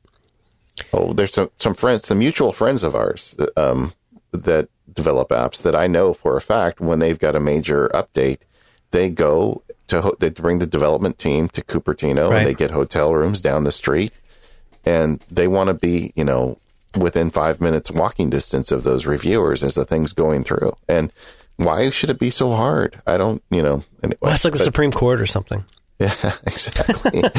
um, I, I want to talk a little bit about geek parenting because because if you're okay with that, I am you know, okay. It's, I hope it's uh, not too lame. I'm, I think it's a very I- interesting topic. I, I think it is, and and the thing is, you know, we talked about this a long time ago, but Eleanor was very young then, and now she's she's she's a, she's a girl now. She's you know she's causing trouble. She's out there having fun. She's not a little little baby anymore, and I know that that changes. You know, as a parent, the kind of technology you use and how you deal with it. I'd love to hear how you're yeah, totally. I, I, I want to say it was John Gruber. Or I forget. Some friend of mine said it's a really big deal when you suddenly realize, you eventually realize that your kid has definitely gone. It might have been you when you realize your kid has gone from being a child to being a kid, because there is And- kind of a difference.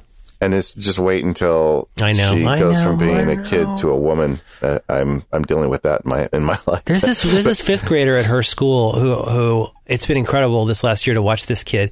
I swear to God, this girl grows like an inch a week. There's a fifth grader there who's taller than me. It's completely baffling. It's really freaky. But no, I would love to talk about that because I think it's it's interesting to think. There are several axes that interest me, and we can go any direction you want. I mean, I'm first of all, I'm I'm I'm very interested in the idea that you know, it's like I said in that note, screen screen does not equal equal bad. I think that is a change in state of mind that parents have got to get their heads around. It's no longer as simple saying simple as saying you can watch an hour of TV if you've done your homework. This is the new literacy. That really interests me. I'm also very interested in the idea of how kids' relationship to technology and how they relate to other kids. Like Minecraft is like a way of life. YouTube is a way of life. If you if you refuse to let your kid even have any exposure to that, you're not just making them a social pariah, you're keeping them out of a conversation in the same way as not letting them play Little League or have a goldfish. I mean, I think that's the kind of thing we need to start talking about. And f- finally, I'm very interested also in the idea of how uh, there are opportunities. What did I say? I should just read what I wrote. That there are opportunities to learn things like time management and self control when it comes to this stuff, and that that really looks it, it reflects on me too. Like, am I? I'm allowed to sit on sit and play on the iPad for five hours, but you're not. Why is that? Let's talk about that. When is it okay for us to do this? When is it okay for us to look at screens uh, during dinner or when we're having a conversation? Because you know that habituation is what makes a person. So anyway, as you can tell, I'm very excited about these topics. Yes, and I want to I want to dig into that stuff. But before we do, we'll do our last sponsor read. Katie, if you have a minute. Yeah, I want to talk a little bit about uh, lynda.com. Now, we've we've talked a lot about lynda.com. You know, Lynda is an online learning platform with over 3,000 on-demand video courses that will help you strengthen your business, your technology, and your creative skills. And if you want to try Lynda, if you haven't already, uh, you can get a free 10-day trial by visiting lynda.com slash macpowerusers. That's L-Y-N-D-A dot com slash macpowerusers. And, uh, you know, I've been thinking a lot about training recently. I personally like the lynda.com videos. I'm curious. I like to learn things. But I, I went to this conference recently and it was a legal related conference, but it, it could be for, for any field. And I realize that this is an area where we, we professionally are blowing it. You know, with, with our employees and with our staff, we, we budget all of this money for, you know, upgrades and new technology. You know, last year, last year, we did the upgrade from, you know, Windows XP to Windows 7. And, you know, we budget all this money every year for technology upgrades and office upgrades. But you know what? We, we really didn't budget any money for uh, knowledge upgrades for our people who, who were expecting to use these. And as a result, you know, our staff is smart. They, they figure it out. But I just can't help but wonder, you know, how much time are we wasting? Uh, because they are just kind of muddling through and figuring things out on their own. Where with a little bit of training, we could get back, you know, multiple fold the amount of time that we're people are spending just kind of figuring things out if they had a little training and a few tutorials. And that is where lynda.com I think is going to be our solution and where we're going to try to learn some of these things. Uh, for example, they've got uh, lynda.com tutorials on all of the major operating systems, on all of the uh, office suite of products. You know, if you're going to do lynda.com in your workplace, those are all things that you can check out. Um, if you want to learn about productivity and organization skills, they've got lynda.com courses and tutorials on that. Um, anything that you want to do to um, from building a website to learning negotiation tactics to building, uh, you know, uh, skills to boost your business, you're going to find something on lynda.com for that. So you can watch and learn at your own pace from industry experts who are passionate about teaching. You can stream thousands of video courses on demand, learn on your own schedule, you know, bring in lunch for your staff and, and put on a Lynda tutorial if you want. Uh, browse through the course and transcript and follow along search and answer and skip through a point in the video if you just want to focus on something. They've got all kinds of plans so you can figure out whether one is right for you as an individual or whether you want to go out and buy um, a, a, group plan for your corporation. Uh, you can check that out. Your lynda.com membership will give you unlimited access to training on hundreds of topics, all for one flat rate.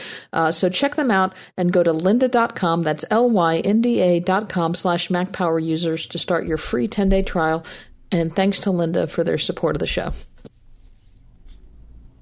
All right. Um, you know, one of the things you had said in uh, earlier talking about geek parenting is allowing your children access to this because the other kids are going to be using it and they need to kind of be in be involved with it. Uh, I had a, a, similar experience with that when my daughter was um, my oldest daughter wanted to get on Facebook and I was so resistant and all of her friends were getting on Facebook, and I, I kept saying, no, you're not going to be on Facebook. I just, it just seemed to me, I think at the time she was like maybe 13 or 14.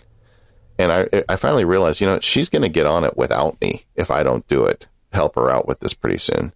And so I helped her sign up for it. And interestingly, all of the privacy stuff was like turned off for someone signing up that they knew was 14 year old. Oh my gosh. but, uh, but, you know, just kind of going through that with her. But it was a lesson for me that, you know, they're going to, they're going to get into this stuff. And as a geek dad, I, I want to protect them from a bunch of it. But instead, we just had a real, you know, long conversation. I, I told her, I said, you know, you're going to put stuff on here that um, your grandchildren are going to see. right. Honestly, you know, so, so don't want them to say, why did you dress like a slut in, you know, 20, 10 or whatever, you know. Right. And um and she kind of got that and she's actually very conservative about what she posts and I feel like okay, mission accomplished there, but boy, there's so many places to fall into a trap as a parent. Well, here, here's a funny um, thought experiment. Um, when you first started using computers, would you look to your parents for advice on how best to use a computer? Of course not. Be- they didn't even, yeah. right. Because yeah. everything that they knew, unless you're John Roderick's mom and you actually were a, a groundbreaking female uh, programmer on the Alaskan pipeline, it's probably pretty likely that your parents did not know as much about computers as you did. And, and I mean, isn't that a funny question that I would ask that? Because obviously parents are stupid and kids know about computers and you would be the one who would be telling your parents about computers. Is it really that different today? That we know that much more about computers and the world than our kids do? Yes, there are some things that we know.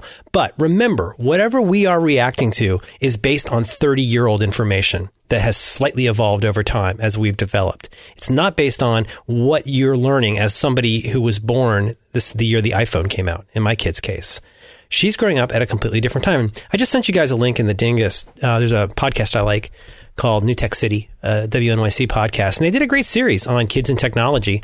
And I'm just going to spoil it for you. Uh, they came up with these three talking to kids. Actually, at the end, they go and they talk to kids because. Well, let's start first principles.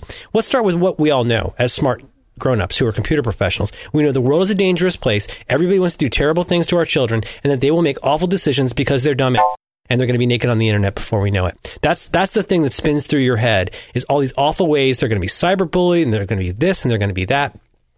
We have to always remember that every generation is different. Every generation has that new information. And I feel like it's incredibly arrogant just because I've been using a computer for a while. I feel it's like it's really arrogant for me to try and apply principles from another millennium to how kids are interacting today. I'm not trying to say to be, be dumb and just let them do whatever. I mean, I wouldn't let her do whatever about anything at her age, but I think it's really important to understand that those things are changing. So what they came up with after in this at the end of this series, they talked to these kids. It was so such a great episode. The episode is called Growing Up Digital: Three Truths for the Adults. And you should go and listen to it for yourself. It's a podcast, but here are here are the three rules or the three rules for adults. Number one, don't be alarmist when they go and they talk to kids. Yes, every kid's got a horror story. Every grown-up's got a horror story, but it's all blown way out of proportion from what's actually happening right? So, so that stuff happens, but the vast amount of communication between kids is exactly what you'd expect, which is a bunch of shucking and jiving and just being dumbasses because that's what kids do. But so don't go into it like thinking that everything's going to be the end of the world. Second, kids and adults are in a new partnership, so embrace it. Right back to that point of thinking that I can apply information from 1987 without, um, you know, without amendment and have it still be smart today. And finally, number three, remember the kids are seeing a different world than you did at this age. And I don't know. I think once you you don't have to agree with all of those, but once you start thinking about that, you can't help but realize how much it really is our own very old experience combined with our very real anxiety that can make us extremely unrealistic and very inflexible about realizing what a wonderful new world our kids get to be in and that they can approach that advisably. That, that's just a general approach for me is trying to realize I have a lot to learn too. And it's sort of like you said though, David, like there's you know, I the message that I send may not always be the message that I mean to send. And so when I yell and scream about something, she's not going to hear I want her to be safe. She's going to hear I don't trust her, and she's going to hear this is a great way to push my buttons. I, I believe. Yeah. I, I get an education every time I drive in the car and listen to my, my 13 and 18 year old talk in the back seat. And it, it always gravitates to, you know, Instagram, and you know, you know, YouTube YouTubers, you know, people who have these made are rock career. stars. These are, these people are yeah. stars. I don't know who any of them are. Yeah, and my kids are laughing hysterically. They're you know, and uh, now they share it with me because I'm you know I'm always curious. I want to see what's fun, and and some of it works for me, and some of it doesn't. You know, but um, you know, I, just the other, last night I was walking down the hallway, I heard my oldest daughter crying, and I'm like, what's going on? I mean, she never cries, and I go in there and she's she's laughing so hard she's crying, and and she's got um her on her computer she's got her friend up on FaceTime and they're watching YouTube videos together, and they're just having the time of their life, and you know that stuff didn't exist for us. So I, I definitely need to be aware that I am the dumb old man in a lot of this stuff even though I understand how computers work, they don't even use computers anymore. They use phones and iPads. So that, that's a very that's an interesting way to put that. Um, I mean, I my, my wife, I think, are, are more often seeing eye to eye on this. For a long time, I, I, I feel like I, I felt like the kind of the weirdo of saying like, hey, you know, look, I mean, we've got friends. I don't want to make too big a deal of this, but we, we've got friends whose kid goes to like a Waldorf school where, like, according to the rules, that kid is not supposed to interact with screens at all. Like that's part of the curriculum is you have these simple toys. It's a great system and a very great. You, you I've met kids that come out of the Waldorf system and they're just brilliant. I guess I just feel like, and that, I don't mean that as a slam. I just mean that like if we try to keep thinking in this paradigm of TV is rotting your brain because TV is the main screen we know right? I mean, I grew up feeling like, you know, there were limits on what I could do because TV's, uh, and my mom called it the idiot box. She wanted to protect me. She didn't want me to see inappropriate things. And she wanted me to go outside and play and stuff like that. So that element is still there. And yes, there is still lots of scary, dangerous stuff out there. But I guess I just, I feel like this is, and you know, I, am very interested in what, what people like Fraser Speirs have to say about this. People who use iPads in education, where how do you get over this idea that if it's a book, it's good, and if it's a screen, it's potentially scary. And I think you really, when, when my kid, for example, my kid has recently gotten into papercraft, like finding things and printing it out and cutting it up. And then whatever, on the face of it, like that's a dumb kid thing, whatever, that's cool. But like, you know what? I am so encouraging her to do that because you know what that means? Just this, forgive me for a second. It means she gets the computer. We show her how you log in. We show her how you go to Safari we show her how using the keyboard on the uh, MacBook Air, you have to type in words for what you want to find. Oh, that's kind of cool. If I type papercraft and then start typing Adventure Time, it fills that in for me. She's learning how to interact with a computer. She's learning how to spell. She is learning how to make decisions. She's learning how to optimize her options. She's learning how to do stuff like go find the largest version of this image. She's seven and she knows how to do this now. I'm not saying she's a computer expert, but she knows she knows how to reload the printer. When it ran out of yellow ink last month, she changed it on her own. She knows how to do those things now because to me, that is a similar skill maybe not the printer part so much, but it's important for papercraft. But then, and then she goes and she cuts stuff up. But she makes, she's she's figuring something out. She's got a problem. She can't print. How do I fix that? I go figure out. Absolutely. And I mean, there's so many people that have talked about what, but, and everybody wants to roll their eyes at this, at how Minecraft uh, is encouraging reading. M- Maybe not on the same level as Harry Potter, but here's the thing. If you want to find something out, you will learn to read about it. You will learn to find it. You will learn to get it. But she's even learning. She's finally figuring out stuff. Like she, like a lot of people when they first used Google back in the day, she wants to type a very, very long thing in. And she's getting now that the shorter the thing you type in, the better your options are.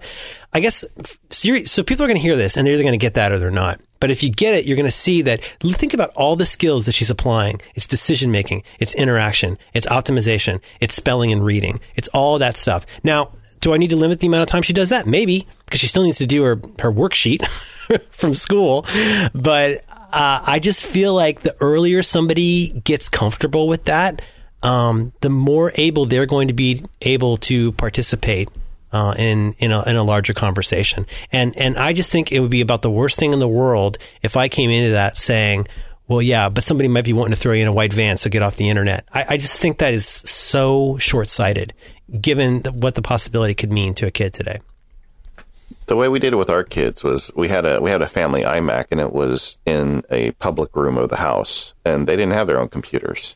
And this is already dated in a lot of ways because the iPad didn't exist then, and we were va- we were able to let them kind of explore. And you, you can see it all on the big screen. exactly, and so everything was just great. And now, uh, you know, that advice is no good anymore because your kids are most likely going to have an iOS device they can take into their room. So I, I think it's a challenge. I mean, I I'm with you 100. percent I think they need to understand these technologies, and I think that it helps them in a lot of ways, but it can also be unhealthy if, if you're, you're um, so right. And you know what? I apologize because that really sounded. Parts of that sounded like I don't think bad stuff is out there, and I don't think you need limitations. I'm just saying that that you know she is at an age where, for example, she does not know how to use a mouse, which bothers my wife a little bit because she's like, they're going to use computers at school, and she doesn't know how to use a mouse. I'm like, she'll figure it out. She knows how to use a touchpad, but I, I know this has to evolve and develop. What, what I'm trying to say at a deeper level is that I can't let my own fears, hangups, and half baked intelligence from 30 years ago overly govern what my kid gets to see in the world. I definitely want to keep her safe and I want to be there to like walk through how these things can be perilous. You know, there are cars driving by at 60 miles an hour every time we cross the road, but that doesn't mean we learn how to safely cross the don't learn how to safely cross the road. You've got to learn how to walk in a city, and that means getting near enough to a certain danger that you learn why it's dangerous and learn how to avoid it and learn what to do if something bad did happen. Like that's so much of a bigger process than imagine you can cover your kids' eyes and ears and hope that they'll never see a bad thing. What you just heard, Yeah. you, what you just heard on the movie, that is an inside word. That is not a word that we use at school because that's not the kind of people we are. Can I have her never hear the F word again? No, but I can teach her to have it less, have less impact. Anyway, that's all I'm saying. Yeah, agreed. Now, yeah, like one of the things we do, and we've talked about this on the show, Yeah. is we set up um, systems. Like, if you're a parent, I, I'm a big fan of using some of these blocking services to make sure that when they are on the internet, they don't bump into something that that you really don't want them to see. Um, have you done any of that stuff? You know, we haven't yet. I mean, I'm, I'll tell you what. I'm, my wife is very concerned about this, and I'm definitely keeping an eye on it because she is now smart enough, thank God, to to go and be able to do a Google search. And there are times when I've just had to say, like, you know, sometimes you get really. We, we've got safe browsing on, um, and sometimes when you get really far into results and it becomes less and less uh, relevant, it gets weird. And so sometimes I'll say, "No, sorry, um, we got to go back. That's that's not for you." Um, the only thing that I run right now this is so funny, you guys. I uh, really we wanted to watch the World Series, and so I bought Major League Baseball, MLB. Long story short, MLB is is a monster. The, the app itself is great, but the rules about blackouts are crazy. So I, I started I started using this app called Ad Free Time. Um, so for two dollars um two dollars a month, I get two IP addresses to drop into the DNS. Uh, I can spoof where I'm from for Netflix, which I wouldn't want to do, but I can also make it think that I'm somewhere else than I am, and it also removes ads uh, pretty grossly from stuff. So, like you know how on iOS, iOS can be virtually unusable because of the way they do ads now. That's the only thing we've got on. I might eventually go back to looking at OpenDNS because it's good for that. We we haven't gotten to that part yet, and and we do. As with TV, I have to say we're in the room when she's doing it most of the time. Uh, like Yeah, this is more. yeah, go Go ahead.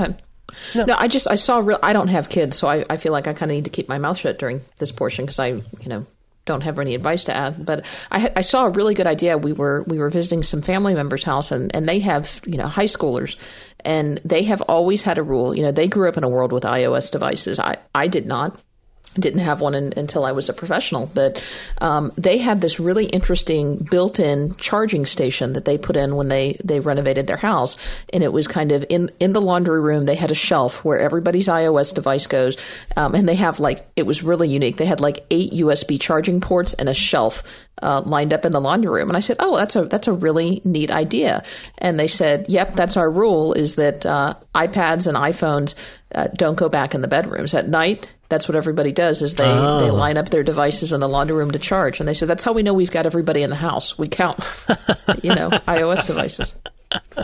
Yeah, I, I haven't gone that far. I, I, I trust them to use the stuff in their room. I don't mind. Um, with my younger daughter, there was a, a phase where we'd find her um, watching the iPad at like ten thirty when she's supposed to go to bed at nine thirty, and so she lost it. You know, it, it she lost the iPad for three months, and and I don't know if that was an overreaction or not, but you know they need to go to bed, and and now she doesn't do that anymore. So I don't know. It, it's really tough. I don't want to give out parenting advice on the show because whatever I do is wrong. But Yeah, the, uh, yeah. but you just try. I, I think the the message I would send. I think that's what Merlin is saying too. Is don't be afraid of this stuff, but also be an adult about it, and you know try and make sure that that you you have the healthy parts and and and avoid the unhealthy parts as much as you can. Yeah, and I, you know, in fairness, I, I struggle with. Um, there's some kinds of things where I, you, you know, you just got to be a grown up and say things that don't feel good to say. Mom, mommy, and I are grown ups, and we get to watch TV after you go to bed because that's something grown ups get get to do. I mean, the consistency again becomes very important. But the the other part of this, and I, I am. I am not persuaded that I am handling this flawlessly, but I think it's a very interesting idea. Is to think about, in particular, the use of games. So, for example, like she's really into playing with GarageBand, where she'll like she's learning how to. Um, I mean, not she's not great at it yet, but she's really having fun just playing the drums or just playing the guitar and bending the strings and doing all this crazy stuff. Um, and it's all I can do not to jump in and show her how to do it properly. But I remember that just plinking around on a keyboard was the, a piano was the beginning of me wanting to do music. So I try to stay out of the way. When she wants to do more, I'll show her how to do more, or she'll learn how to do more. But again, she can figure a lot of that out. When it comes to games, games are tougher because they are so, like television, entertainment television. They're so absorbing um, that we frequently get an effect where I think this is a common thing where like you're sadder after you play the video game than you were before you started. So that's not a great pattern. So what I try what I try to do there and like I said when I wrote to you guys earlier, I try I'm trying to figure out how to use it as an opportunity to learn time management and a little bit of self control. Does that does that make sense? So Yeah. but basically, so what I will do is we'll come home from school, we'll do homework, we'll hang out, have a snack, and she wants to play this Adventure Time game on the iPad. And so I'll come up with whatever the amount of time is, right? Let's say it's going to be 30 minutes. And so the standard thing, and this is how it goes every single time. I'll say, okay, you got 30 minutes, and I'll give you a five minute warning. Five minute warning is very important in our house. Five minute warning when when it's time. So I set a timer for 25 minutes. When the timer goes off, I go, okay, five minute warning. And five minute warning means that within the next five minutes of your own volition, you have to stop playing, press the home button, close the cover, hand it to me, and say thank you. That's five minute warning. And I try not to ride it too hard because I want her to learn what five minutes feels like because I never did. I was not great with time management. I want her to get to where. So sometimes it'll get to one minute. I'll go, hey, second, third reminder, you got you got less than a minute left. And so, and if she doesn't do that, then we have to limit the amount of time she gets to do it the next time. It's not. I don't mean it to be feel like punishment, but to me, that's a chance for her. And if she finds a way to game me on that, good for her. but I, because I'm proud of her when she figures out how to outsmart me. That's that's a good sign. But uh, in that instance, it's something where I want her to have fun and not have to worry about or thinking about it until it's time to think about it, and then go. Now I know what five minutes feels like, and I know I've learned, I've trained Daddy to where I get to do this again if I do this right. So I don't. I, it's still an experiment, but it feels like a good experiment because she gets to have some time to do exactly what she wants, but then also understands that like when it's done, it's done. Merlin, I, I feel like we've covered a, a lot of ground this time. Um, Yeah. A lot of a lot of different ground than we have before. So uh, this was fun. Uh, you know, we should do this again. Maybe Yeah. maybe like this time next year. That works for me. I'll go ahead and pencil it in. Yeah. All right. So uh, thank you so much. I, I, know we're coming up around the two hour mark and you know, people start screaming about that time. So we, we probably better wrap this up. But we'll have links to everything that we've talked about in this episode. And keep in mind that you can find all of our show notes, including the show notes for this episode and the show notes for all of our past episodes, um, over on our new home at Relay FM uh, slash MPU. And the show notes for this particular episode are at relay.fm slash MPU slash 257. Uh, we do want to thank our sponsors for this episode. Automatic, Smile, Omni, and Lynda. Also, Merlin, uh, everybody, I would encourage you to go listen to Back to Work. That's the gift that just keeps on giving. I love my weekly dose of Merlin and Dan. That shows, you know, you guys have really done a great job with that show over the years. Thank you, man. I, I appreciate it. And let me just take the opportunity to say Mazel Tov on your on your change in your new home. I, ho- I hope it goes great for you guys. I'm very glad you're around and doing what you do. You uh, help a lot of people.